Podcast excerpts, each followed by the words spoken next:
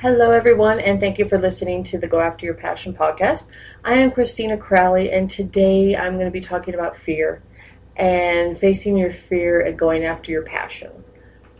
Some of us face fear, though we may put another name for it. We may put that we're procrastinators. We may do a lot of things, but when I think about it, when I haven't accomplished something that I want to, that I know that is within what I have passion about,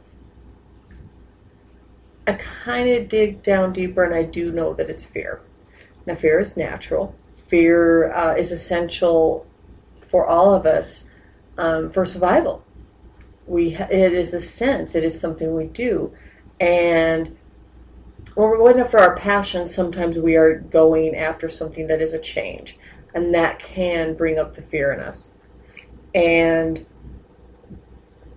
fear is an energy. Fear is an energy that sometimes you can feel, sometimes you can't quite put your finger on what it is, but you know it's there.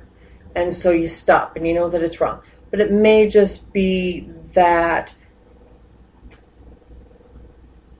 taming fear is completely one of life's greatest challenges. And listening to that fear and knowing whether it's true fear of stopping you or there's just change and then that is what is brought up in you.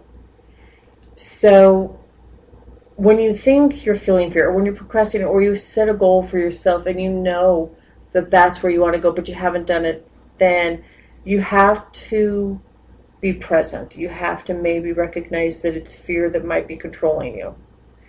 And though you can't control everything, you can't allow fear to control you. I suggest meditation to understand what the fear is and if you don't have time for meditation, deep breaths when you're in the moment. Um, name your fear. Just are you afraid? Are you scared? Will it? Are you afraid of the ripple effect of changes that going after your passion may bring? Because sometimes it does bring changes with you, and it's not always comfortable for others. But this is truly about you, and that's also what I was going to talk about today: is respect for yourself, that inner respect, and going forward and doing what is so right for you this is your life. It's your only life. And it's it's very unusual to know that you know you don't want to look back and see that fear controlled you. And when you name your fear when you sit and take deep breaths or when you meditate then that's the point where you can feel that energy of the fear and you can be with it you can sit with it and you aren't avoiding it. You are feeling what you're feeling, you're not avoiding it. And then when those fears of dread, worry, um, procrastination, whatever you call it, arises, you don't have to treat them as a threat. Your mind isn't always going to treat them as a threat and put up that fear and stop you from going after your passion. You need to be kind towards yourself you know, for being afraid, and that because it's okay to be afraid. You know, see what happens when you push through that fear. You're going to find some confidence. You're going to go, okay, I went through that and everything turned out okay. And that's what makes the next time that some sort of a fear comes up, you can push through. I know for me, it was one spring. Friends wanted to go tubing down Boulder Creek um, up in Boulder, Colorado, which is, you know, it was close to where I was working at the time, and they wanted to go tubing, and it scared the heck out of me. One thing, I didn't want to wear shorts or a bathing suit, you know, but uh, so I compromised and I put myself in, you know, shorts and a nice t-shirt because I also didn't want to burn. It was a hundred plus degrees that day, and I wanted to do it, but I was terrified of doing it. And I didn't have my contacts and I had my glasses, so I didn't. I was afraid of being blind going down this and not having a way to get out but I knew it was going to be a fun experience.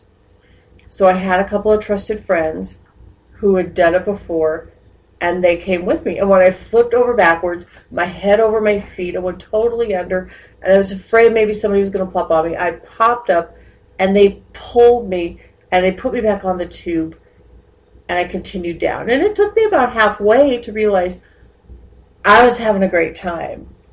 And it was a 100 plus degree day and i was cool and it was wonderful and it was beautiful and i could start to enjoy it. Plus the water started to flat out too. That's another thing. But i pushed through that fear that terrible fear that had kept me from having that. And though tubing isn't one of my passions it did help push me forward into being an entrepreneur knowing that yes i know what fear is. I faced it and I can go beyond it. I, I do meditate. I enjoy meditating. I try not to avoid my fear.